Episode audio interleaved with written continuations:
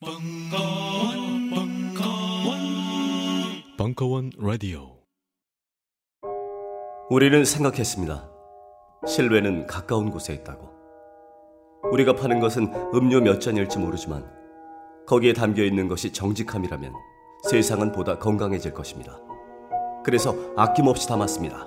평산네이처, 아로니아 친 친 친 지금 딴지마켓에서 구입하십시오. 정윤수 사부의 스포츠와 예술로 떠나는 유럽 도시 여행. 그 세 번째 도시. 우울한 베를린의 경기장. 2017년 1월 17일 강연. 일부.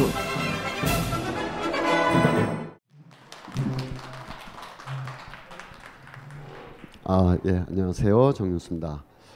어, 유럽 도시, 주요 도시들의 역사, 문화, 예술, 그리고 거기에 빼놓을 수 없는 스포츠, 뭐 이런 것을 제 임의로 막 비벼가지고 예, 두 시간씩 같이 가상 여행을 예, 떠나고 있는 그런 시간입니다. 어, 원래 순서가 오늘이 맨체스터를 해야 되는 날인데 어, 지난주에 리버풀과 맨체스터를 막 그, 달리는 바람에 어, 그 정도면 됐다 이렇게 하고 어, 대륙으로 좀 넘어왔습니다. 대륙으로 넘어와서 음, 어디를 먼저 할까 하다가 베를린이라는 굉장히 중요한 도시에 관한 이야기를 오늘 준비를 해봤습니다.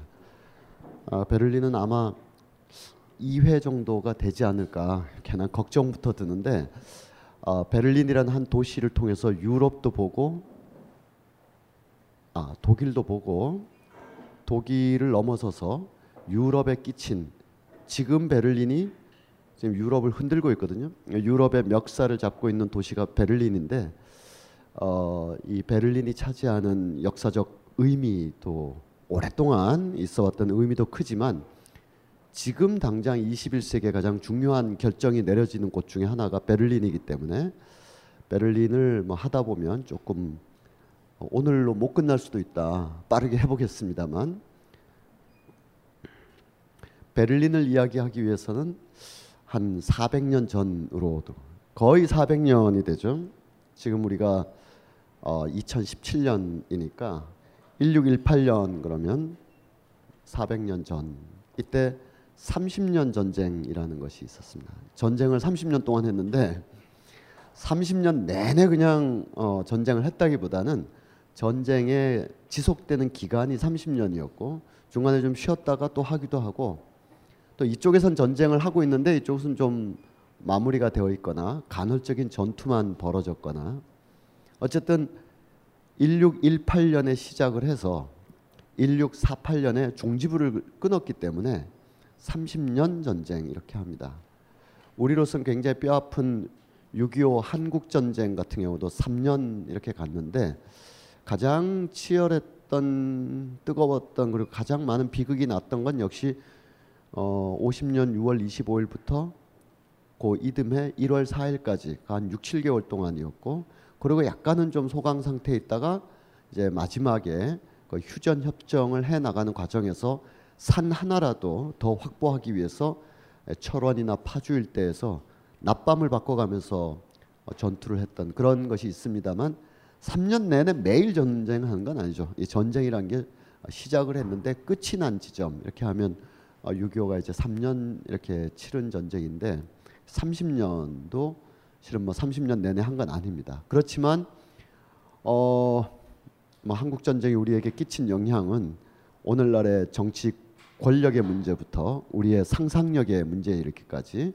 지대한 영향을 여전히 미치고 있는 것처럼 이 30년 전쟁도 유럽의 최소한 유럽의 근대사에는 어마어마한 영향을 미쳤고 여기서 베를린이라는 도시가 탄생하게 된다 이렇게 볼 수가 있습니다. 베를린이라는 도시가 지형상 없었는데 무슨 화산재나 뭐 때문에 갑자기 생겨났다 이런 뜻이 아니고 역사적 의미로 등장하게 됐다.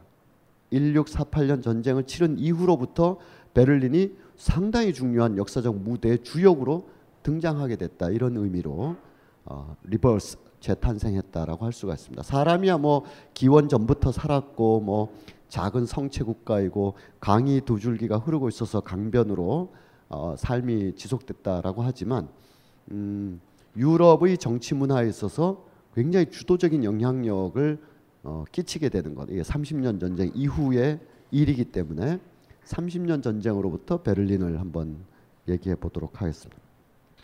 30년 전쟁의 전개 과정이 이렇게 막 나오는데 잘 안 보이시죠? 그래서 이거는 그냥 눈으로 이렇게 일별해 보시는데 겉에 그 30년 전쟁이라는 그 기나긴 전쟁의 그 겉모습은 어, 유럽이 이제 서유럽 지역 있잖아요. 서유럽 지역과 중부 유럽 지역 간에 일단 지리적인 어, 경쟁이 될 테고 종교적으로 보면 가톨릭 구교를 이렇게 에, 저, 일정한 어떤 국가 이념 오늘날의 우리 국가 이념은 헌법이지만 헌법이지만 그 당시는 이제 종교가 아직은 영향력을 발휘하고 있었던 때라서 이 중부 지역 일대의 정치 체제로는 신성 로마 제국 그리고 종, 어, 정, 어, 국가 이념으로서는 카톨릭 이것이 결합되어 있는 이탈리아 북부에서 오스트리아 그리고 독일 지역에 이르는 이 신성 로마 제국의 어, 구교의 오래된 정치 탄압, 종교 탄압, 종교적 억압을 조금은 더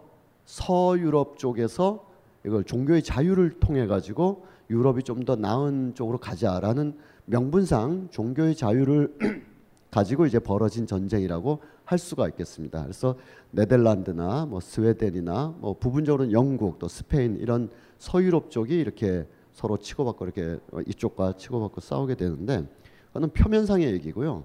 실질적인 내면상으로 한 번 더 들어가면 일찌감치 근대적 주권 체제, nation state, 국민 국가 체제의 모형을 취하고 있는 서유럽에서 그렇지 않은 상태, 지체되어 있는 근대화가 지체되어 있는 동유럽 쪽을 중부 유럽이나 동유럽 쪽을 공격함으로써 주도권 싸움을 벌여 나가는 과정이 좀 더 한 발 밑에, 한 걸음 밑에 들어가 있는 원인일 테고 더욱 더 밑바닥에서 벌어지는 일은 어, 산업 경제 구조에 맞는 어마어마한 노동력을 그렇지 않은 지체된 봉건 체제에 있는 중부 유럽으로부터 크게 확보하기 위한 그런 전쟁.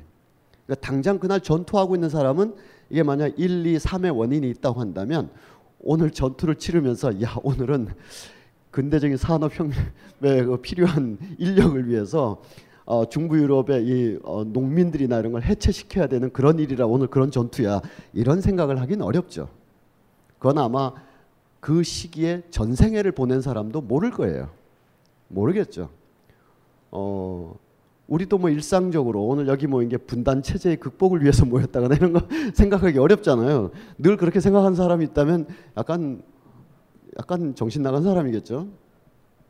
그러니까 후대 학자들이 그 원인과 결과를 구조적으로 어, 뭐 지리적인 어떤 상상력, 지질학적인 상상력을 이렇게 동원해 본다면 저 멘틀 같은 데서 벌어지는 일들이 이제 바로 한마디로 얘기하면 어, 중세 봉건 성체 도시를 해체하고 근대적인 도시 국가, 근대적인 도시를 기반으로 하는 중앙 집중형의 국민 국가를 만들어 나가는 과정 속에 벌어진 일이다 이렇게 볼 수. 그러나 당장 그 30년 전쟁을 치르고 있는 사람들은 그런 줄 모르고 이제 종교의 자유라는 점이 가장 중요한 어, 지점이 되겠죠. 어, 이 30년 전쟁의 결과가 이제 중요한데 독일의 어, 지금의 독일이라고 말할 수 있는 당시는 독일이라는 국호도 없었고 그냥 하나의 뭐 넓은 민족 지향적인 개념으로 게르마니아 정도로 불려졌습니다만 독일이라는 정치 주권 제도가 나타나는 건 1880년 내외에 비스마르크에 의해서 나타나는 거니까 그 전까지는 군주 국가들이 군웅 할거하고 있었던 그러면서 하나의 연방을 느슨하게 맺어서 그 연방의 최고 수장이 오스트리아까지 포함해서 최고 수장을 신성 로마 제국의 황제 정도로 이렇게 어, 명목상 드높이고 그랬었는데 실제로는 뭐 신성하지도 않고 로마와도 어, 거리가 멀고 무관하고 황제라고 해봐야 지역의 강력한 어, 그 제후들에 비해서 어, 진짜 막강한 권한이 늘 주어진 것도 아니기 때문에 신성하지도 않고 로마와도 거리가 멀고 황제라고 할 만하지도 않은 신성 로마 제국이라는 중부 유럽의 오래된 앵시언 레짐 구체제가 이제 흔들리기 시작한 게 이제 30년 전쟁의 한 결과라고 할 수가 있고 그 결과를 통해서 어, 비로소 무엇이 생기냐 하면 극단적으로 얘기하면 어, 신을 중심으로 하는 신정 체제의 중세의 몰락과 왕을 중심으로 하는 세속 권력의 근대적 국가의 수립 이 과정이 어, 한 1, 200년에 걸쳐서 쫙 진행되는데 그냥 진행되지 않으니까요. 그러니까 전쟁이라는 것을 불가피하게 수반했었던 것이 30년 전쟁이라고 하겠습니다. 30년 전쟁을 다룬 여기저기의 어떤 자료 화면들입니다. 어, 이거는 이제 참, 음, 1600한 30년 경에 그려진 한 도시가 완전히 파괴되는 그런 것을 어, 리얼리즘 기법보다는 좀 더 비극적 신화적 상상력을 총동원해서 어, 전쟁이 벌어지면 요즘은 그래도 비교적 안 그럴 수도 있겠지만 실제로는 또 많이 벌어지지만 비교적 안 그렇지만 전쟁이 군인들만 하는 게 아니죠. 또 직업 군인 제도라는 게 1820, 30년 때부터 상비군 제도, 직업 군인 제도가 그때부터 어, 생겨났기 때문에 그 전까지는 농사 짓다가 군인하고 전쟁 나가면 나가고 이런 거라서 그리고 어 일종의 사병이랄까? 뭐 그런 정도가 있었기 때문에 전쟁이 나면 민간인과 군인이 구분이 되지 않는.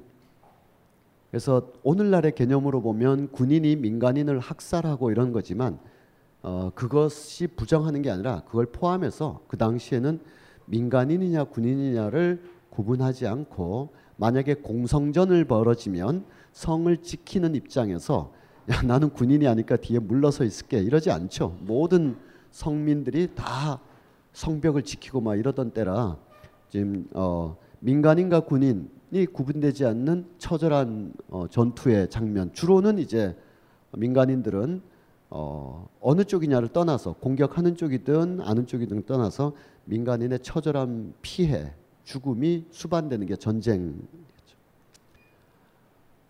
어, 전쟁은 또한 강자와 약자의 군대의 싸움이기도 하지만 전쟁 시기에는 민간인들이 가장 무방비 상태로 있는데 그 중에서도 민가의 어린이와 아녀자들이 가장 또 무방비 상태로 있죠.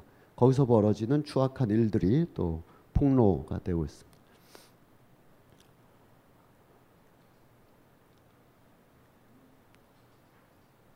어, 이, 이 화면을 걸어놓고 이렇게 또 얘기하긴 좀 뭐한데 예. 어, 어느 거나 다 그렇군요. 이거 큰일이네. 네. 사람 없는 모습을 놓고 하인리 시츠라는 음악가가 있는데요. 하인리 시츠. 어, 우리가 베를린을 끝나고 나면 라이프치나 드레스덴이라는 어, 독일의 또 한 중요한 도시를 한 회 정도 베를린은 아마 2회 갈 것 같은데 한 회 정도 하게 될 텐데 그 드레스덴이라는 곳에 가면 성 십자가 교회라고 있어요. 다행히 또 2차 대전 때 드레스덴 대공습 때 도시가 완전히 파괴되는 그런 어마어마한 영국 군대 공습에도 불구하고 성 십자가 교회는 완파되지는 않고 상처만 입은 채 그을린 채 이렇게 겨우 버티게 되는데 그 성 십자가 교회가 드레스덴과 라이프치히를 포함한 적어도 작센 지역 혹은 더 넓게 보면 독일 지역의 음악의 수도라고 할 수 있습니다. 드레스덴과 라이프치히는 한 차로 막 가면 한 1시간 10분이면 도착할 수 있을 정도로 가까운 곳에 있는 옛날에 작센 공국의 중요한 두 도시인데 거기에 이제 성 십자가 교회에서 바흐도 활동을 많이 했어요. 드레스덴에. 나중에 이제 라이프치히에 가면서 성 토마스 교회에서 27년 동안 활동했지만 근데 바흐가 활동하던 그 바흐의 침통한 어, 그 음악 소리 그 음악 소리가 어디서 연원하냐면 바흐 자신에게도 있고 여러 가지 이유들이 있지만 하이니 시츠라는 드레스덴의 위대한 음악가 바흐보단 한 50년 전에 에, 왕성하게 활동한 바흐는 1685년에 태어났는데 에, 하이니 시츠는 바로 1620년과 30년경에 드레스덴에서 이제 활동을 했습니다. 그가 성 십자가 교회의 칸토르 음악 감독이었는데 바흐의 그 마태 순환곡이나 미사 비단주의 그 침통한 울음소리가 다양한 데서 연원을 하지만 어, 드레스덴이라는 도시가 낳은 음악이고 그 드레스덴이라는 도시에 50년 전에 피우름은 바로 하인리 시츠의 음악에 다 담겨 있었습니다. 어, 도시가 한 인간을 완전히 탄생시키진 않겠지만 예를 들면 속초에서 태어난 사람과 서산이나 태안반도에서 태어난 사람이 똑같이 바다를 바라보고 성장했겠지만 그 바다에 대한 심상, 이미지 놀이는 완전히 다르겠죠. 짙푸른 강렬한 바다와 어, 하염없이 어, 물러나는 그 황혼의 바다를 쳐다본 두 사람이 똑같이 바닷가 출신 시인이다라고 할 수가 없죠. 전혀 다른 걸 보고 성장했다고 할 수 있는데 이후에 그의 개인적인 어떤 여러 가지 성장사, 정치적인 배경, 또 인간적 관계, 시대적 담론 등등이 다 형성돼서 어떤 시가 나오겠지만 그 시의 원형지를 막 찾아가면 누군가는 속초 앞바다를, 누군가는 태안 앞바다를 결국은 어, 침전시키면 마지막 남는 그런 알갱이로 남을 거예요. 그러니까 이 바흐나 하인리시츠, 특히 하인리시츠의 음악을 계속 듣고 이렇게 가, 가보다 보면 동시대에 19, 아, 1610년, 20년, 30년 이때에 우연히 둘이 같이 만나기도 하고 서로 뭐 카톡도 주고받고 이런 비교적 가까웠던 친구까지는 아니지만 이제 알고 지내는 사람 중에 베네치아를 무대로 했던 몬테베르디라는 사람이 있어요. 몬테베르디의 종교 음악과 베네치아의 은성했던 화려했던 그 베네치아의 몬테베르디의 종교 음악과 드레스덴의 하인리치 하인리시츠의 종교 음악은 정말 결이 다릅니다. 어느 쪽이 좋다 나쁘다가 아니라 감성이 하인리시츠에게 부여된 임무는 뭐였냐 하면 30년 전쟁에 가도 가도 끝없이 시체가 늘어져 있는 이 드레스덴을 포함한 작센 지역 일대가 바로 30년 전쟁의 주 무대였거든요. 아마 어쩌면 많은 사람들이 작센 드레스덴 이 일대에서 죽어가고 그랬을 겁니다. 굉장히 전략적인 요충지라 독일에 가면 라이프지에 가면 두 군데의 아주 전투 지역 추모비 같은 게 많이 서 있어요. 그건 나폴레옹 전쟁 나폴레옹이 침입해 왔을 때 라이프지 대평원이 완전히 양 팀이 싸우는 운동장이었고 막 그랬거든요. 굉장히 중요한 거점 지역이었어요. 그래서 하이니시츠의 그 십자가 위에 일곱 말씀 이런 걸 들으면 단순한 종교 음악이 아니라 처절한 죽음을 쓰다듬는 것이 음악가의 거의 뭐 유일무이한 의무였던 죽음의 시대의 음악이 막 깔려 있죠. 막 그런 시대를 지금 잠깐 보고 있는 건데요. 어 그러고 나서 이제 마침내 거대한 체제가 이렇게 허물어지고 변화되면서 유럽 정치계에 큰 지각 변동이 일어나는데 그것은 바로 어, 로마 카톨릭을 정점으로 해서 쫙 펼쳐져 있던 추기경, 주교, 신부 쭉 이어지던 그런 종교적인 권력이 흔들리고 때론 붕괴되고 때론 영국 성공회처럼 아예 뛰쳐나가 버리고 어, 이렇게 완전히 해체되면서 어, 각 지역에 군웅할거하던 제후들이 각축전을 벌이는 절대주의 왕권 시대가 1600년대에서 1700년대까지 왕들의 시대가 열리게 됐다. 군주들의 시대, 왕들의 시대가 열리게 됩니다. 그래서 이전과 이후 1600년대 중엽 이전에는 제후나 왕들을 이렇게까지 묘사하는 그림이 별로 안 나와 있습니다. 어, 대개는 이제 음, 뭐 없는 건 아니지만 대체로 분포도로 대개는 그 종교적인 위대한 인물이나 성경 특히 구약 성서상의 뭐 이런 인물들을 의인화해서 신화적인 그리스나 아 그리스 신화나 성경에 나오는 인물들을 아주 그냥 우람한 장군으로 막 묘사를 해서 그것이 성경을 해석하거나 그리스 신화를 복원하는 게 결코 아니고요. 르네상스기에 많이 나왔던 그런 그림들이 그런 그림들은 다 당장의 자기 주권자를 묘사할 수 없어서 성서상의 혹은 신화상의 위대한 인물이나 사건을 통해서 개별 지방 정부나 국가의 위용을 드러내는 것이 그 당시였다고 한다면 이젠 그럴 필요가 없는 것이죠. 그래서 살아있는 세속 권력의 힘을 묘사하는 시대가 열리게 되는 겁니다.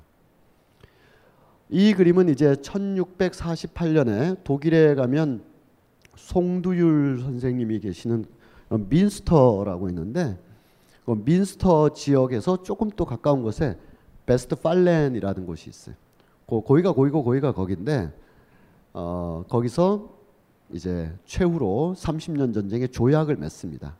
이 조약의 기본적인 내용은 뭐 어디는 누구 땅으로 한다, 누구 왕과 혈통은 끊어진 걸로 한다, 어디 어디 어디는 자유 도시로 프라이시티로 선포해서 상업적인 활성화를 기약한다.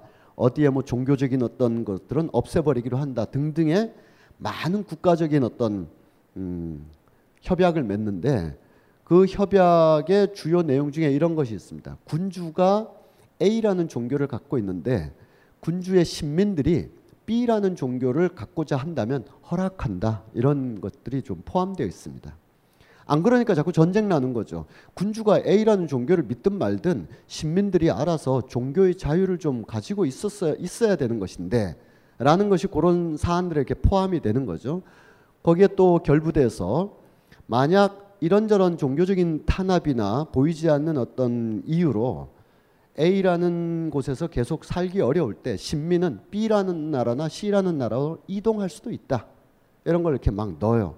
별게 아닌 것 같지만 별게 아닌 것 같지만 우리 그 기춘 대마왕께서 이게 국회나 이런 데서 이런 일자 하나라도 물건으로 져 가지고 빠져나오려고 하는 법꾸라지 그런 분들의 그 말씀을 들어보면 야 단어 하나로 어? 구속과 불구속이 결정되고 그렇게도 할 수 있다 할 수 있다 그렇게 해야 한다 뭐 이런 문장 하나로 사람들한테 끼치는 영향이 어마어마하지 않습니까?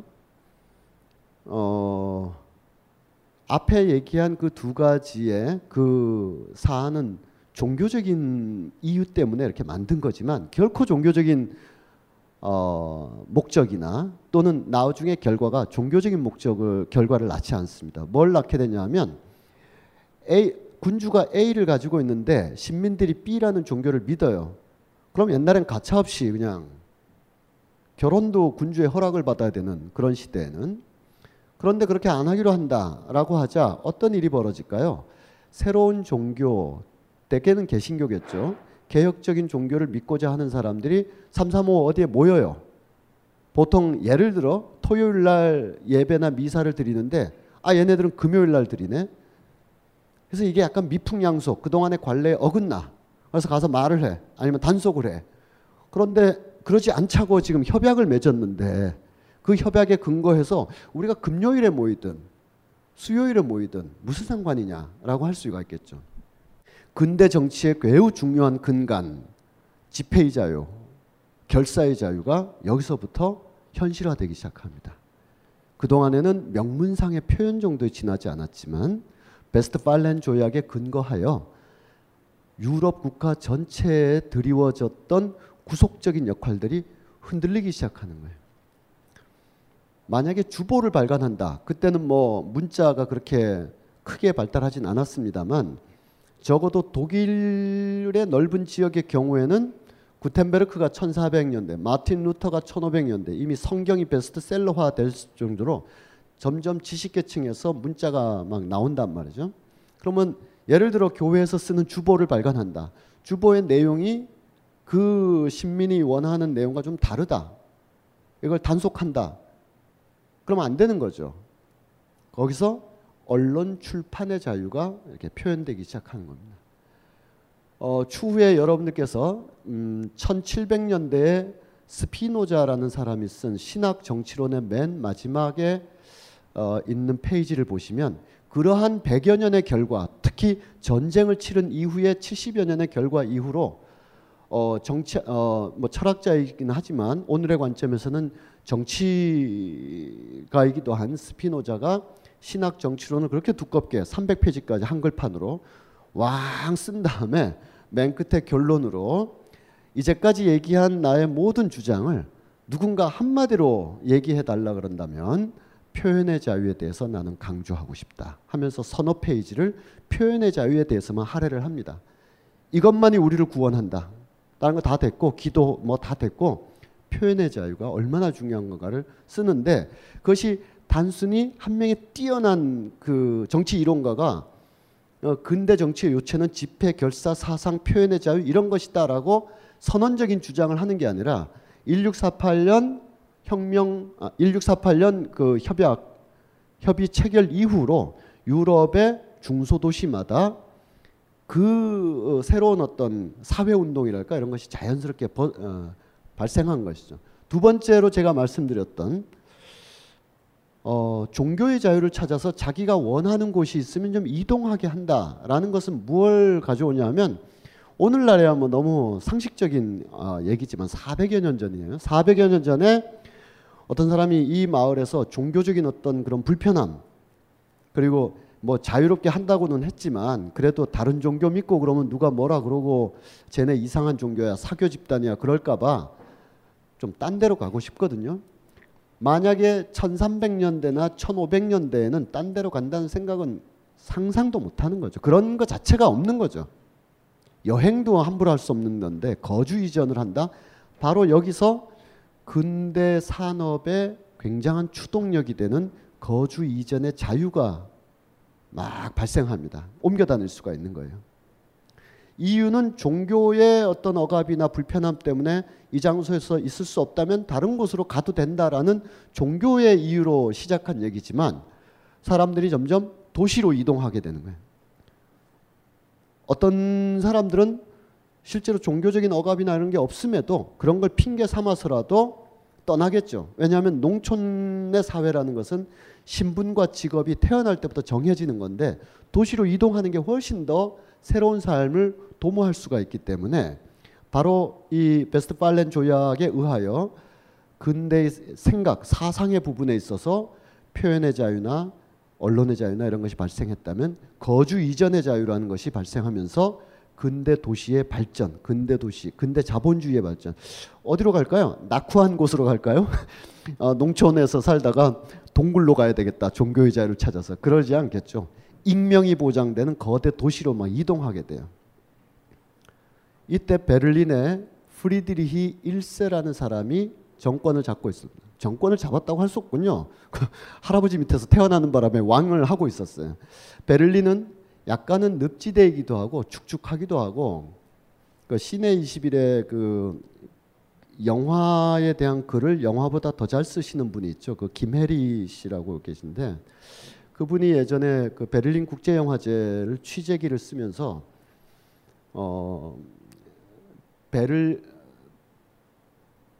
베를린의 갈색 하늘에 대해서 묘사한 적이 있는데 음, 굉장히 인상 깊은 묘사였습니다. 베를린의 하늘을 보러 왔다 하면서 시작하셨던 글인데 그러니까 베를린이 어, 여름에 굉장히 날씨 좋고 또 습도 많고 이러긴 하지만 좀 북구에 있고 좀 그렇긴 합니다. 그래서 사람들이 어, 알프스 위로는 뭐 별로 어쩌다 신이 알프스 위에도 사람이 살아야 돼가지고 알프스 위에도 몇 사람 살게끔 태어나게끔 해서 그렇지 대개는 알프스 남쪽에서 사는 게 더 훨씬 좋았던 거죠. 그래서 베를린이 1660년 70년까지 그렇게 발달한 도시가 아니었는데 바로 이 베스트팔렌 조약에 근거하여 사람들의 도시로의 이동이 막 촉진되자 어, 프리드리히 1세라는 사람이 베를린을 자유도시로 선포하고 자유도시 종교의 자유를 묻지 않겠다. 그리고 직업 선택권을 마음껏 보장하겠다. 라는 것을 그 당시로서 획기적인 선언으로 선포함으로써 사람들이 이동을 하는 거예요. 베를린으로 베를린으로.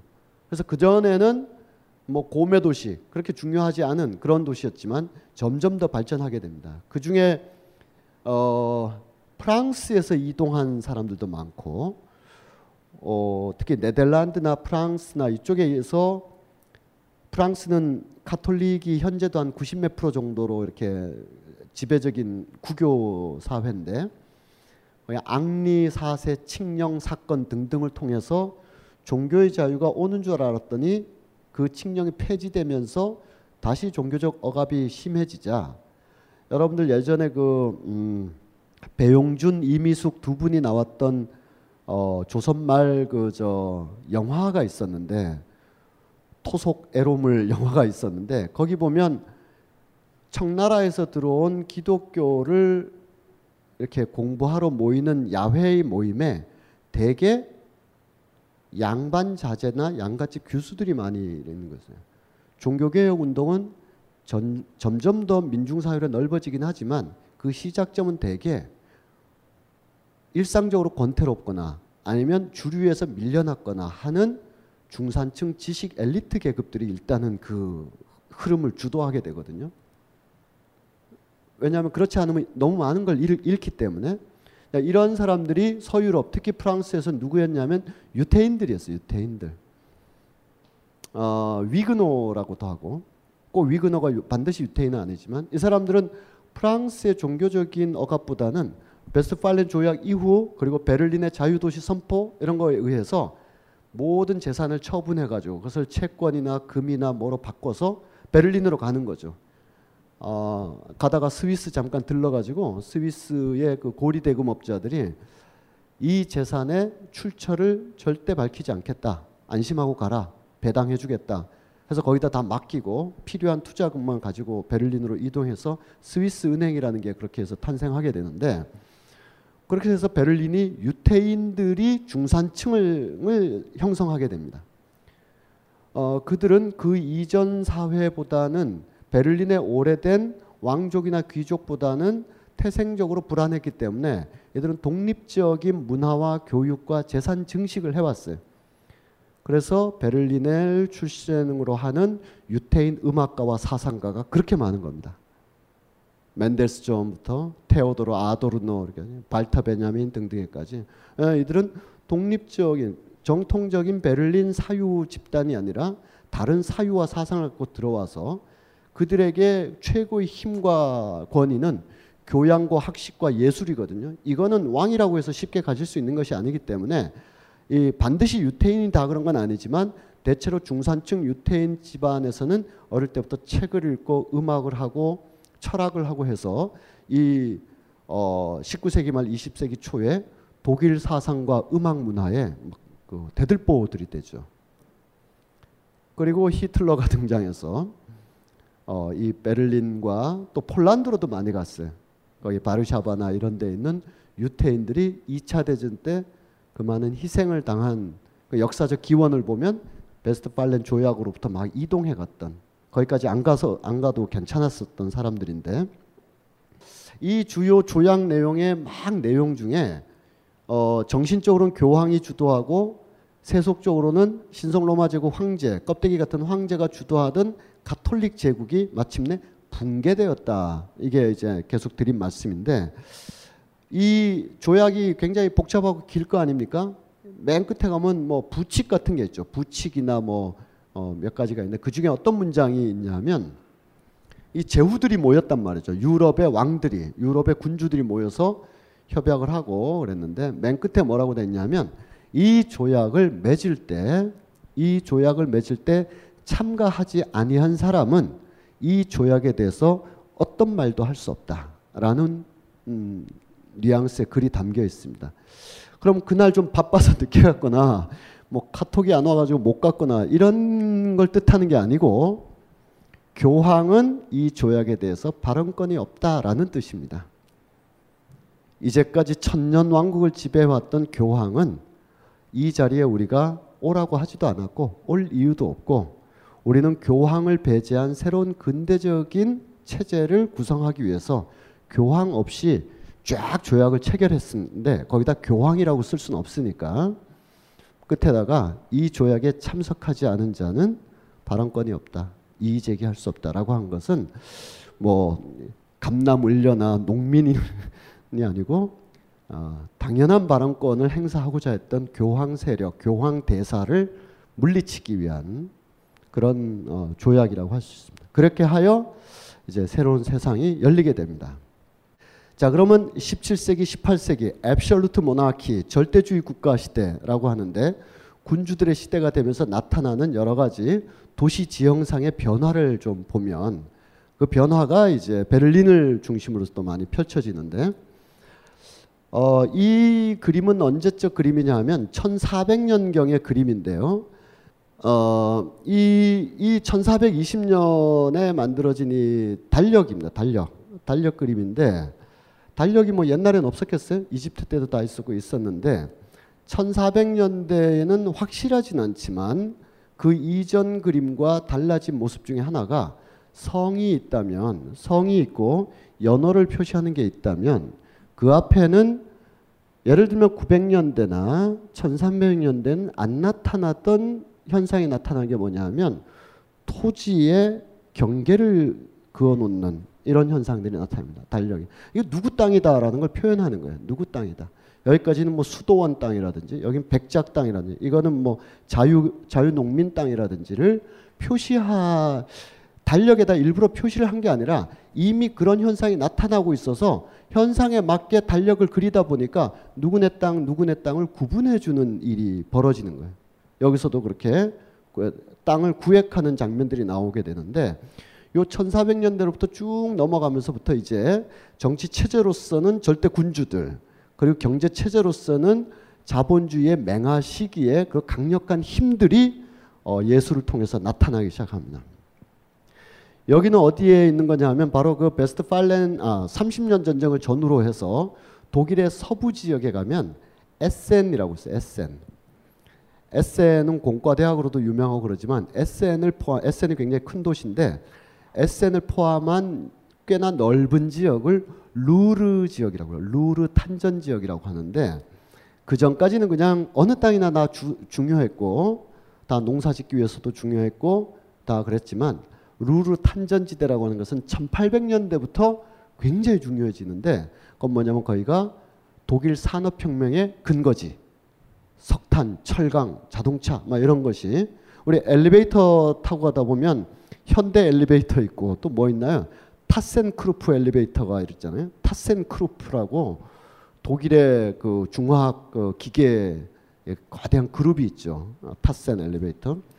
그런 거대한 회사들, 거대한 생산, 거대한 산업의 근거지가 바로 루르 탄전지대고 루르 탄전지대 핵심 도시가 에센, 도르트문트, 샬케 공사, 베스트팔렌 막 이런 어, 지역입니다. 거기 아까와 같은 정치 지형상의 거대한 변화가 일어난 이후 이와 같은 모뉴먼트가 등장한다는 거예요. 이거는 신 신의 이름을 빙자 빙자했다 그러면 너무 역사를 가볍게 여기는 것이고 신의 어떤 그 어, 이렇게 큰 틀 안에서 교황이나 종교 권력이 크게 할 때는 이런 자리에 이런 모뉴먼트를 숲을 다 헐어서 만들지도 않았을 뿐더러 설령 만들었다 해도 종교적인 건물이 들어섰을 겁니다. 뭐 수도원이 됐든 피정의 집이 됐든. 그러나 이제 그런 지역 자체를 왕들이 지배하는 시대가 되면서 바로 에센 공국의 왕의 위상과 힘을 보여주는 그런 모뉴먼트가 들어서는 거죠. 어, 저 위에 있는 것은 알렉산드로스라는 고대 시대 마케도니아의 그 정복왕이 이제 상징으로 올라가 있고 그 왕들의 강력한 왕권의 힘이 저 밑으로까지 이제 뻗어간다. 가장 높은 산정에 그보다 더 높이 이렇게 올려 세웁니다. 올려 세우면 여기 보면 이 어, 계단이 쭉 이건 좀 반대 측면에서 본 건데 계단이 이렇게 있는데 이 계단이 사람이 올라가 다니는 계단이 아니고 물을 끌어올려 가지고 여기서 물을 내리 쏟아 붓는 그런 음, 이 바로크 도시들의 공통점이 바로 제가 지난 주에 말씀드린 것처럼 어, 물을 역류시키는 거, 분수라든지 아니면 물을 과도하게 이쪽으로 올려서 여기서부터 쫙 쏟아내리게 하는 그 정도의 힘이 있다. 어, 자연계를 거스를 정도의 왕의 위협을 보여주는 거죠.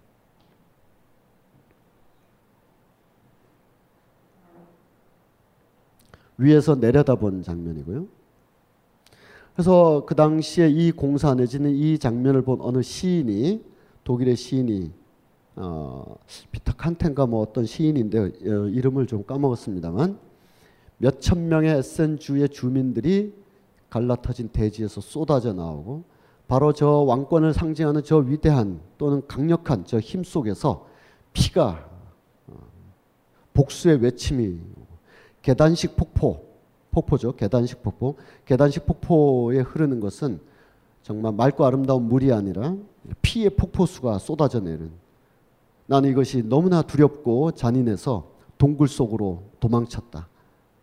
아, 이렇게 그 당시에 어, 지나친 왕권의 비대함에 대해서 이렇게도 어, 보는 시각이 있지만 또 이러한 시각, 이러한 표현, 이런 기록은 굉장히 소중하지만 또 어떤 면에서는 왕권을 강화하는 것이 국가라는 괴물, 국가라는 리바이어던 이 괴물이 신장되는 것이고 그 안에서 이미 근대적 국가 체제로 수립된 이상 그 안에 이른바 네이션 국민들은 state 국민으로 구성된 state 국가가 되기 위해서 아마 이 길로 쭉 행진을 하게 될 겁니다. 그렇게 해서 행진해 온 지 이제 400년이 되는 올해가 되는 거죠.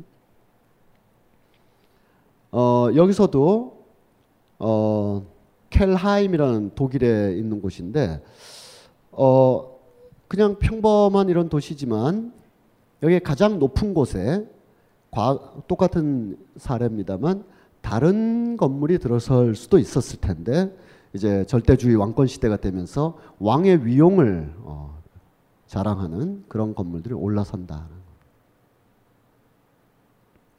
여기는 어디냐면 프랑스 파리인데요. 나중에 파리를 어, 하시겠습니다만 파리에서 이렇게 구글로 이렇게 내려다 보면 음, 세느강이 있고 세느강을 쭉 해서 어, 산책로들이 쭉 뻗어 있습니다. 이 산책로가 이렇게 생긴 거예요.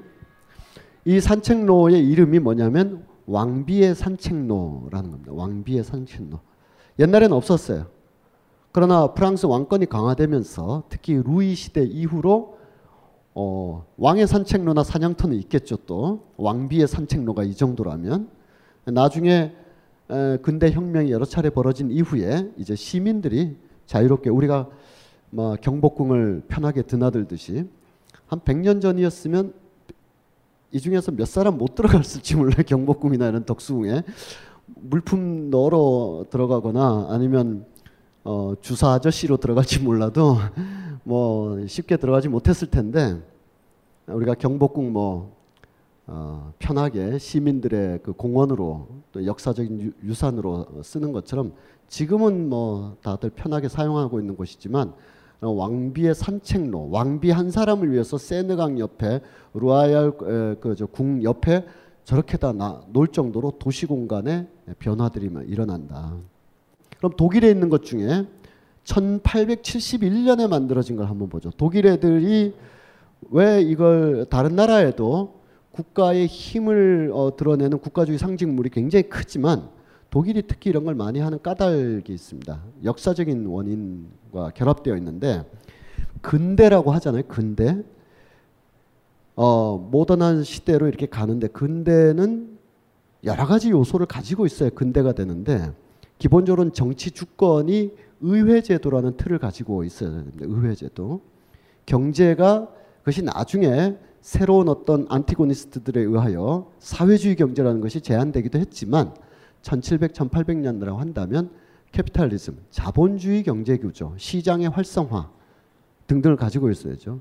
그러면 이 두 가지를 하다 보면 뭐가 생기냐면 근대적인 도시가 형성이 되는데 우리의 관점에서 보면 우리가 지금 뭐 정치 경제 뭐 어, 그 얘기하려면 그 전문가가 오셔야 되는데 우리 그냥 상식적으로 그 정도 하고 이러한 조건에 의하여 혹은 이제 말씀드릴 조건의 원인 결과가 막 서로 상동하면서 우리의 관점에선 세 번째 이유가 더 중요합니다. 근대 도시가 탄생하게 되면 근대 도시에서 어떤 새로운 감수성이 형성돼서 근대가 형성되는 거예요. 새로운 감수성. 익명의 감수성 또는 자기 삶은 자기 것이라고 하는 자기 정체성. 근대 도시 자유인들의 정치적인 결사, 경제적인 직업 선택의 자유뿐만 아니라 내가 어디다 한 표 찍겠다. 혹은 내가 어떤 직업을 갖든 어, 내 자유다. 이런 것뿐만 아니라 도시에서 살아간다라는 어떤 신분적 굴레나 인습, 약속 이런 것이 아니라 다른 어떤 사회적 맥락 속에서 살아간다라고 스스로를 느끼는 사람들의 대거 등장, 출현 이런 거를 포함해야 이제 근대라고 할 수 있는 거예요. 근대. 그 근대로 가는 길에 레일이 여러 갈래로 깔려 있습니다. 인류가 동시에 쫙 가질 못하고 어떤 사람들은 어떤 사람이 먼저 갔다고 해서 이게 정답도 아니에요. 그냥 먼저 갔을 뿐이야. 먼저 가다 보면 시행착오도 있고 타산지석도 하고 하는데 어쨌든 먼저 가줘서 고마운 거죠. 근데 너무 늦게 가면 너무 늦게 가면 먼저 간 사람들에 의해서 식민지가 되고 말아요. 그러니까 우리도 빨리빨리 갔었어야 되는 어, 그런 것이었을 텐데 어쨌든 우리 문제 식민지와 근대성을 동시에 식민지도 극복하고 근대도 이루어야 되는 탈근대와 탈식민의 동시 이중 과제로서의 제3세계 우리 같은 나라의 문제는 잠시 논외로 하고 유럽으로 보면 기본적으로 1200년대 그리고 실질적으로는 1600년대부터 가속화된 영국의 의회 민주주의 투쟁의 과정 이것이 근대로 가는 첫 번째 레일이었습니다. 이 레일을 영국은 뭐 아무도 그 레일을 먼저 간 사람이 없기 때문에 영국이 가는 게 레일이었죠. 그래서 잘 갔어요. 그 사이에 뭐 피비린내 나는 일들이 많이 있었지만 어쨌든 1720년대쯤 되면 조지 1세나 2세 같은 사람이 이 영국의 왕인데도 영국이 아니고 독일 함부르크에서 머물러 있었어요. 함부르크에 있는 게 더 나아. 괜히 갔다가 음모에 휘말려서 런던 탑에서 죽을 수 있거든요.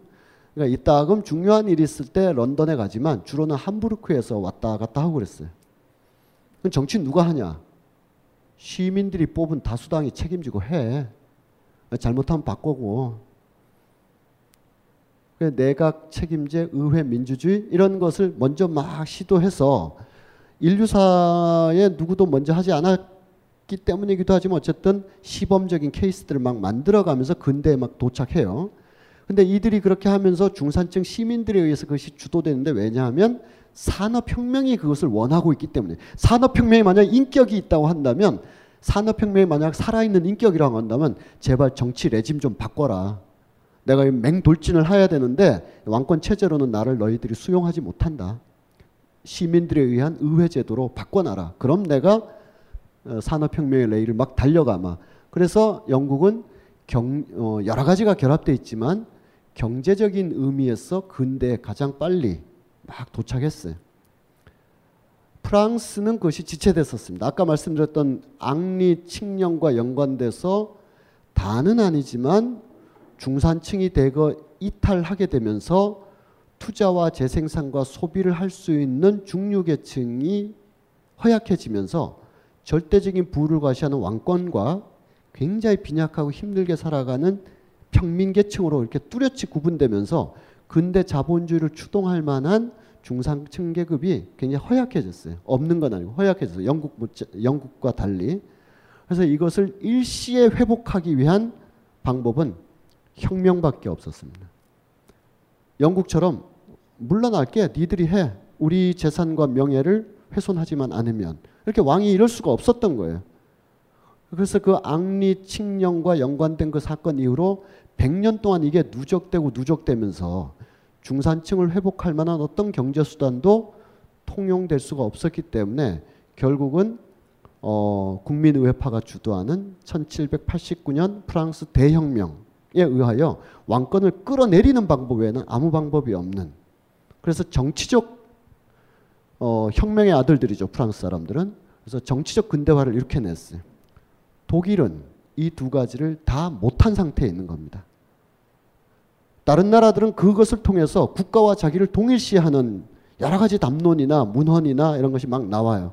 그리고 그것이 피비린내 나는 일이라는 것을 세익스피어부터 윌리엄 블레이크까지 다 기록하고 있고 그리고 이 영국에서는 그 동시에 프랑스에서는 우리가 잘 아시는 대로 빅토르 위고 같은 사람이 공화주의의 신념이 다양하게 막 표출되면서 시민적 정치 이념들이 확산하고 그러는데 독일이 그러질 못한 거예요. 다 더뎌지거나 지체되거나 아예 그런 생각 자체가 진공에 머물렀었어요. 그래서 이들은 국가란 도대체 무엇인가에 대한 어마어마한 상징적 담론을 만들어내기 시작하더라고요. 그리고 그 국가와 자기의 과도한 동일성을 위해서 여러 가지 상징물들을 만들어내는 거죠. 그래서 실제 했던 실제 했던 어떤 왕이나 장군이나 이런 사람이 아니라 상상의 인물, 가상의 인물, 수백 년 전에 죽은 인물을 위협 삼아 이렇게 올려내 세우는 왜냐하면 그런 근대적 상징들을 갖지 못했기 때문에 근대적 정치, 근대적 경제에 피부로 느낄 수 있는 상상물이 없었기 때문에 어, 독일의 경우는 신화적 창건을 하게 됩니다. 국가와 나를 어떻게든 만들어내야 돼서 그 중에 하나가 이 그것이 1700년대, 1800년대 쭉 지속됐는데 1871년 정도 되면 사실은 이제는 어, 비스마르크에 의하여 어, 그 서로 사실은 혈통도 비슷하지만 서로 앙숙간이 돼 있는 프랑스와 보는 어, 프로이센을 얘기해요. 프로이센. 프로이센과 프랑스의 전쟁에서 프로이센 지금의 독일이에요. 프로이센이라 프로이센이라는 공국은 베를린을 거점으로 하는 옛 공국이었는데 이게 확대되면서 작센도 또 어, 바이에른도 다 흡수 병합하면서 오늘날의 독일이 되는데 그 시범 단추가 바로 보불 전쟁이죠. 이 보불 전쟁에서 이겼을 때 프랑크푸르트에다가 이와 같은 기념비를 세웠습니다. 아, 국가가 음, 19세기 근대적 국가의 힘을 보여주기 위한 그리고 그 어, 그리 멀지 않은 곳에 튜링겐이라는 곳에 가면 튜링겐이라는 곳에 가면 카이저 비레름 덴크말이라고 있는데 덴크말은 이제 기념비 거대한 석상이고 카이저 황제가 한 사람 있었는데 비레름 황제라는 거예요. 비레름 황제.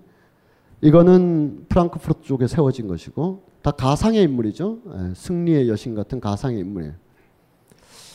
이것도 좀 약간 또 혹시라도 관심 있으셨으면 하는데 그 에릭 홉스보움이라는 사람인데 예, 사상가, 역사학자.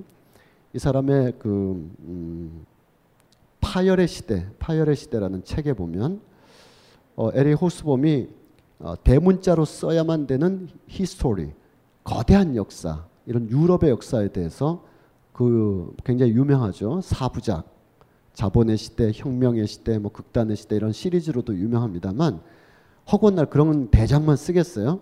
여기저기서 칼럼도 논평도 와서 작은 글도 많이 썼는데 어, 데이빈 뉴먼이라는 필명으로 20년 동안 재즈 평론을 한 것도 굉장히 유명한 일이고 근데 그 사람이 미술 평론을 많이 했어.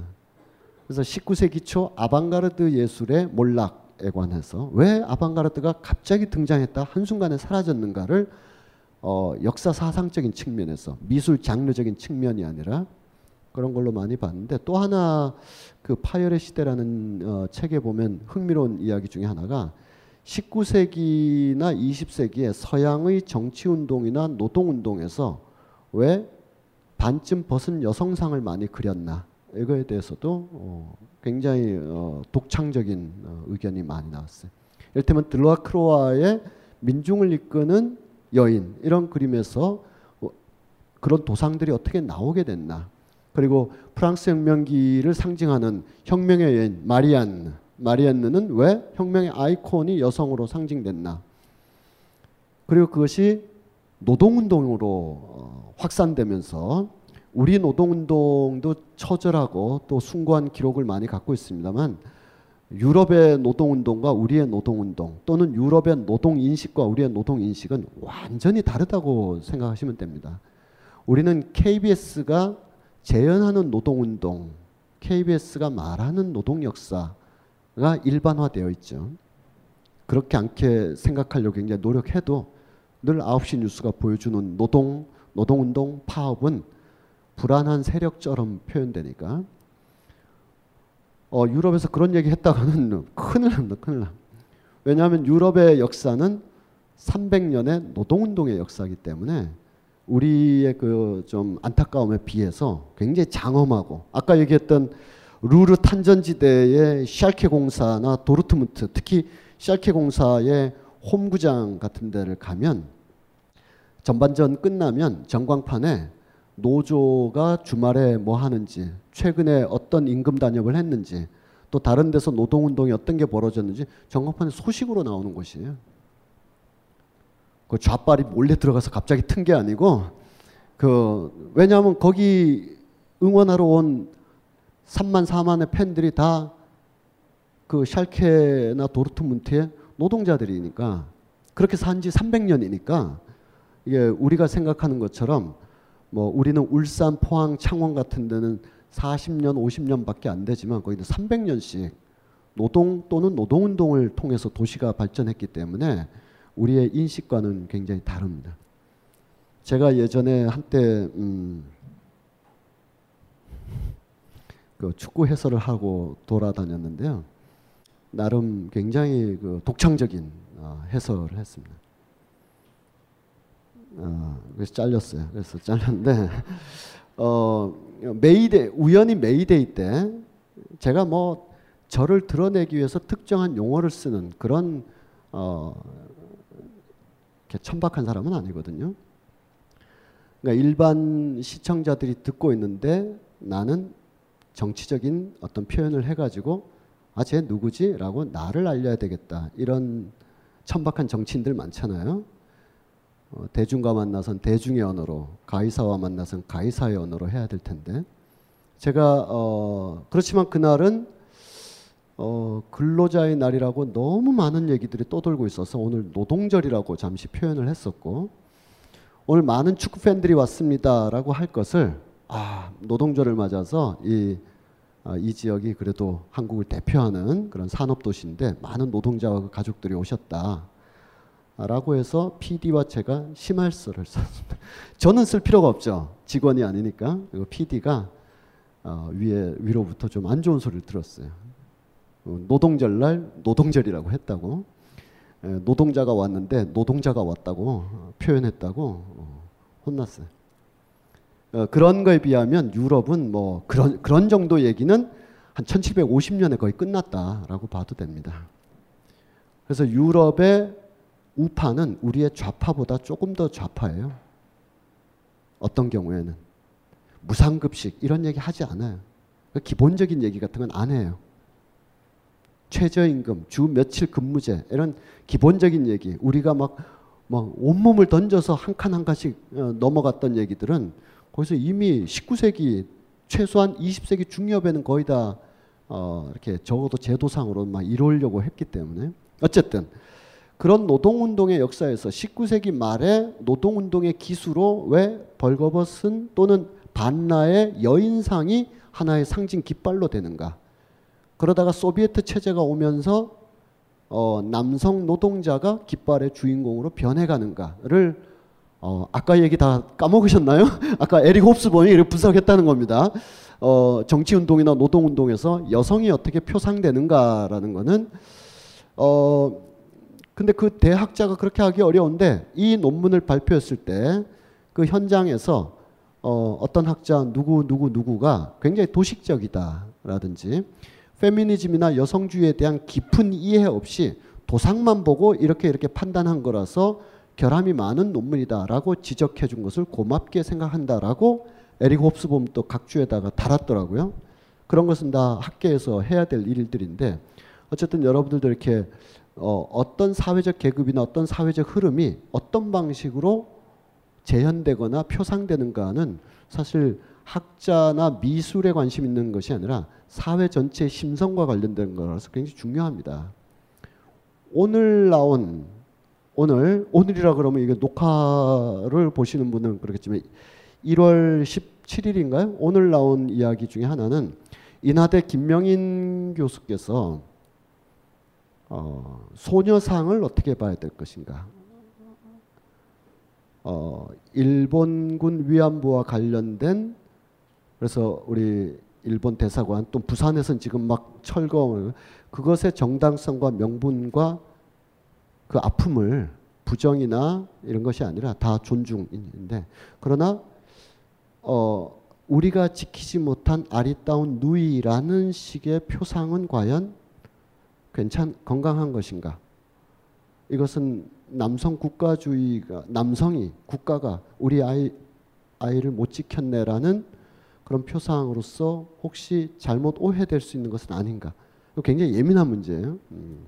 그러나 누군가는 어, 학자로서 말할 수 있는 말을 했다고 생각하는데 어, 소녀 어, 이 소녀상이라는 그 표상을 어떻게 할 것인가? 그 둘러싼 모든 역사적 아픔 이런 걸 부정하는 게 전혀 아니라 또 여러분들 혹시 찾아보시면 우리가 조금이라도 아 이게 어떻게 해석돼야 될 것인가 하는 여지가 있었던 대목이 있다면 보실 만한 부분입니다. 어, 제주대학교 해양학과의 주강현 선생도 오늘 낮에 페북을 하셨네. 뭐늘 페북만 하고 살아요 저도. 오전에 김명인 선생 페북, 오후에 주강현 선생 페북을 봤는데 어, 경기도 도의회 여야 의원들이 독도에다가 소녀상을 세운다라고 했을 때 음, 주광현 선생 입장, 주광현 선생 말은 말도 안 되는 소리 하고 있다. 소녀가 국가주의 대결에 이 또다시 피 흘리는 아이콘으로밖에 전락하지 않는 것이다.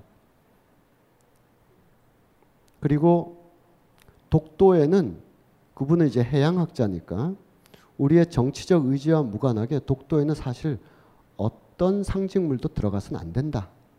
그래서 예전에 독도는 우리 땅이란 어떤 상징물을 독도가 아니라 울릉도에다 세운 적이 있다라는 것을 복귀하면서 어, 우리의 정치적인 혹은 사회적인 어떤 표상으로서 무엇을 만들고자 할 때 그 만드는 것이 과연 어떤 어, 이렇게 사회적, 미학적, 포괄적 의미를 갖는가 이런 것을 생각해 보자는 거예요. 누가 옳고 그름을 떠나서 나중에 한번 찾아보시고 여기도 이제 그 어, 승리의 전사, 여자 전사의 강력한 힘이 독일 통일을 상징하게 되는 것 이것에 대해서 한번 생각해 볼 만한. 아까 이 얘기인데 어, 비레름 황제라고 독일이 나름 중세 시대 때 잘 나가던 때가 있었나 봐요. 그 잘 나가던 때에 뭐 우리 뭐, 뭐 만나본 적도 없지만 뭐 광개토 대왕 막 이런 사람들 우리가 쉽게 부정하기 어렵잖아요. 쉽게 부정하기 어려우면 아 그런 사람이 있었나 보다 하면 되는데 최근에 그 인천에 사시는 분은 인천 남동구와 인천 또 어, 연수구 사이에 엄청난 역사도 아닌 논쟁 소선호라는 사람이 자기 구역 자기 구청 출신이다 해서 연관 있다 해가지고 연수구에서는 소선호 동상을 8m짜리를 만든다 그러는 그러자 이 남동구에서는 소선호 기념 공원을 지어가지고 문학산 근처에다가 소선호 막 그런데 난 소선호가 누군지 모르겠어요. 옛날에 그 텔레비전에서 좀 본 것 같은데 드라마에서 그럼 어떤 표상을 하고 동상이 만약 지어진다면 지어질까요? 이상한 동상 나오지 않을까요? 하여튼 이런 거 함부로 해서는 안 되는데 이 독일에서는 12, 3세기에 어, 비레름 황제가 만약에 다시 깨어난다면 독일은 세상을 지배할 것이다 라는 의미의 모뉴먼트를 제작합니다. 어마어마하게 큽니다.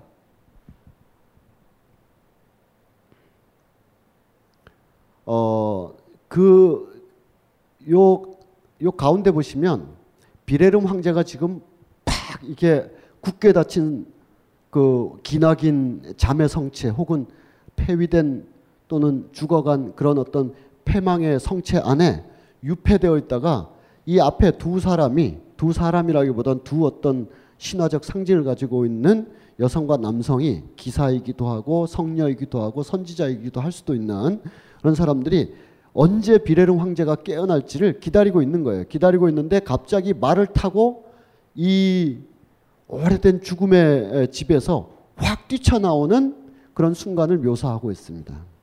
이렇게요.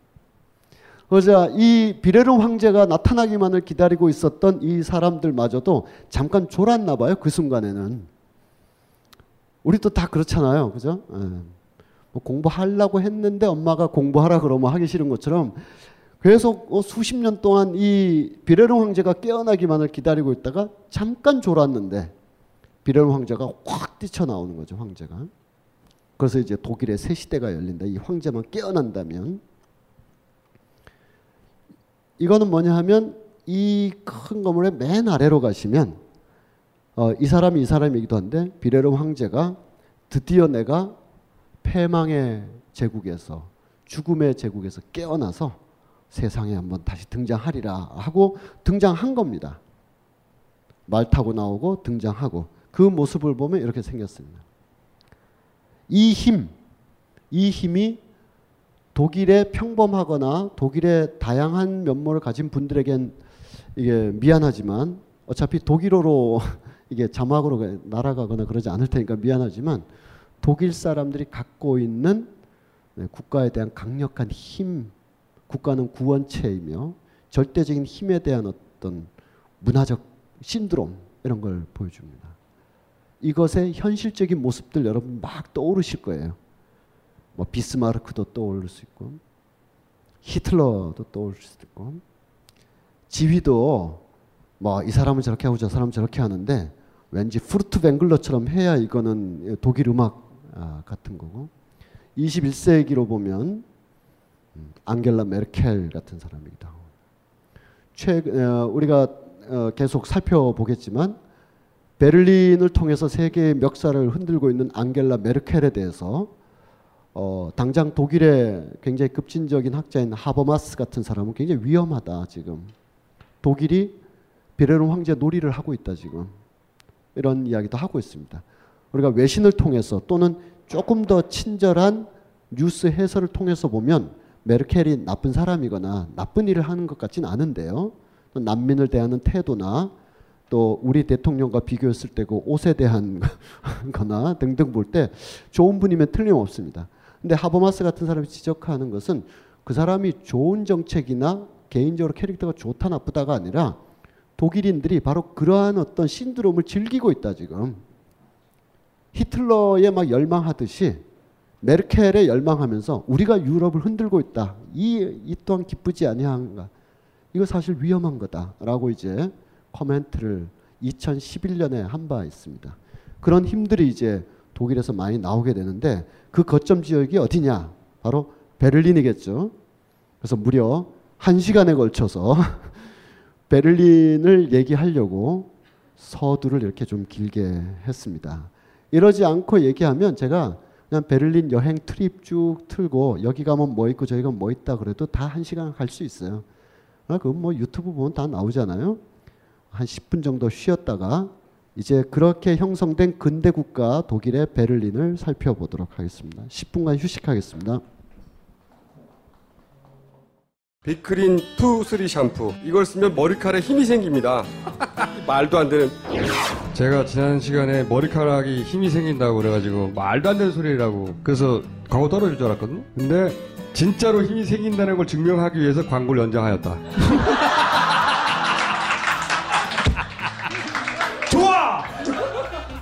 그럼에도 많은 분들이 구매해 주셨습니다. 그리고 구매 후기를 통해 인정해 주셨습니다. 딴지마켓 재구매율 53%에 빛나는 빅그린 투쓰리 샴푸 23일 후 변화가 없으면 100% 환불해드리겠습니다. 지금 바로 딴지마켓에서 확인하세요.